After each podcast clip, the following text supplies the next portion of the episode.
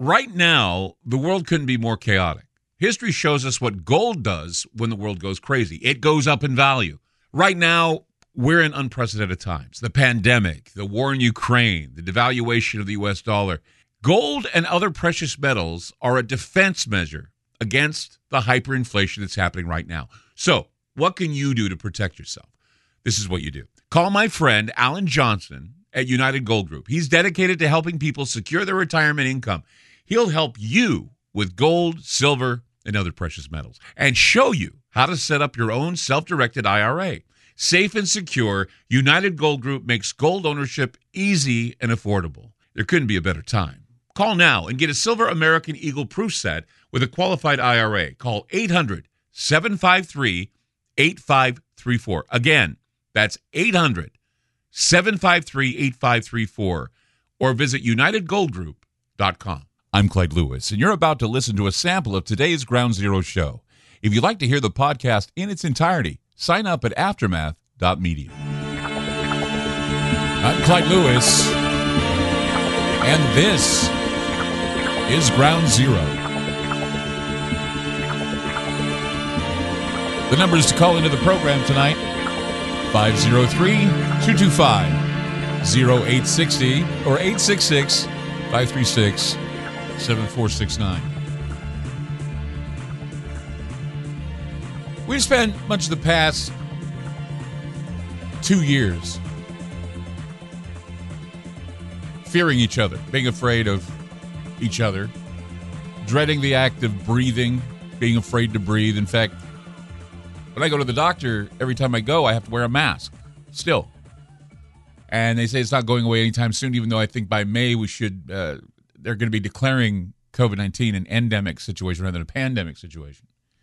But again, people are afraid of breathing, people are afraid to do anything. We, we went months without seeing smiles. We deprived loved ones of hugs and kisses, and starving children of valuable and necessary nonverbal social input. We just let them go into their rooms and play their video games because that's all they can do. The association of schools are kind of iffy and off. And people say, well, they need the they need the social uh, health. Well, social health is not the same now with kids. It's different. So you have a lot of valuable time, a lot of valuable social netting, networking that went on on the internet. And now we have people after this two years of what I call dehumanizing.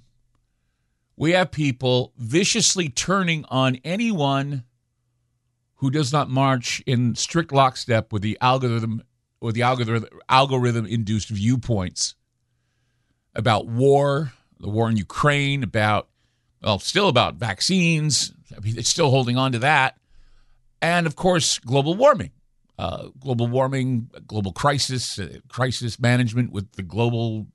I don't know what they're calling it these days. It's, they're calling it a climate crisis or something else because they want people to be scared, want people to be fearful.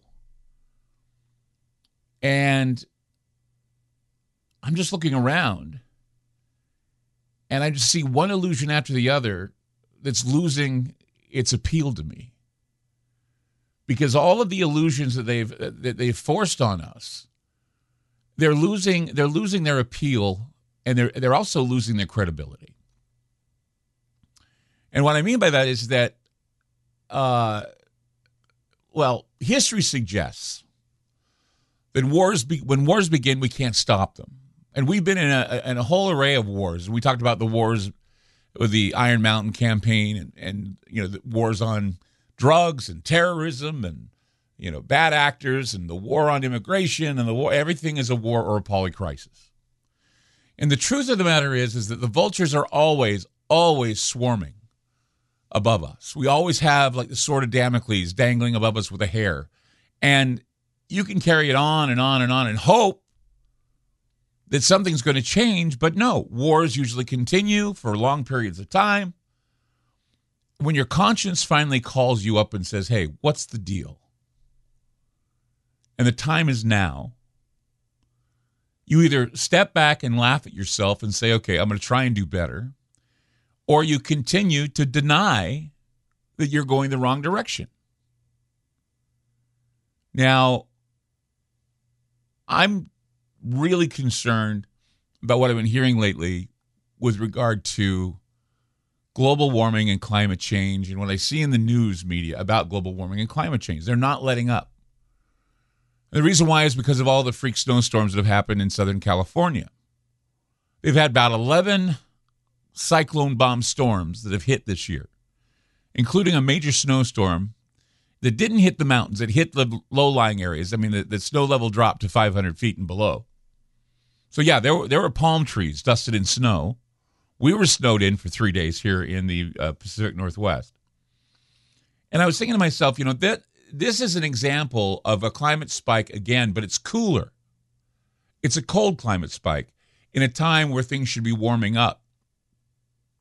And yes, it's going to be warmer again this summer. It's going to be hot this summer. And you can bet that everything that you see on the news is going to be a warning about going out in the heat, a heat advisory. But never do they call it a cold advisory. Never do they say, you know, there's going to be a cold advisory in San Bernardino, California, or in Malibu, or, you know, and, and that's that's something that they they had to do this year. All right. And that to me is weird. That to me, again, it certainly uh, hardens my resolve when I say things like it's geoengineering people. It's all about geoengineering. It's not about climate science or climate change. It's about what they're doing with the environment. Because look, if they took it seriously, maybe I would take it seriously, but they don't take it seriously.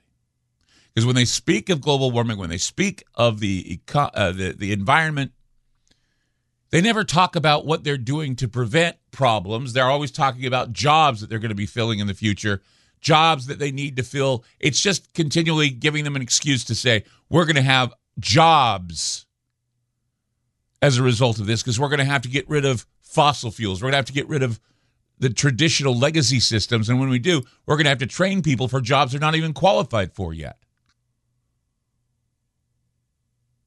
And so we go from, you know, just being passive about it to all these militant, viciously, uh, these vicious militants, these faithfully green militants coming after you if you don't recycle or if you don't have any if you if you think that climate change is a hoax you're you're a, right wing uh, nutter nutcase whatever. But i want to make a declaration tonight for all you people who support the whole global warming thing I want to tell you right now that if you support what our government wants to do with climate change and their policies, you should be against the war. You'd be you should be against the war because of all the resources it destroys and how it plays hob with climate. The powers that be have succeeded in doublethink, successful doublethink here, getting people to believe that they can save the planet by listening to the ecological saviors, while at the same time, those ecological saviors are talking out of both sides of the mouth because they're warhawks. And what do warhawks do? They destroy resources, they gobble up fossil fuels, they use plastics and rubber and all kinds of things to further the war effort. So I don't see how people can say they support both causes without looking like a hypocrite or being politically consistent. 503 225 0860 or 866 536 7469. I'm Clyde Lewis. You're listening to Ground Zero, and we'll be back. You just listened to a segment of Ground Zero. If you'd like to hear previous shows along with having access to our online library and social media platform, sign up now at aftermath.media. It's only $10 a month, and there's also yearly specials to fit your budget. Again, go to aftermath.media. I'm Clyde Lewis, and thank you for supporting Ground Zero.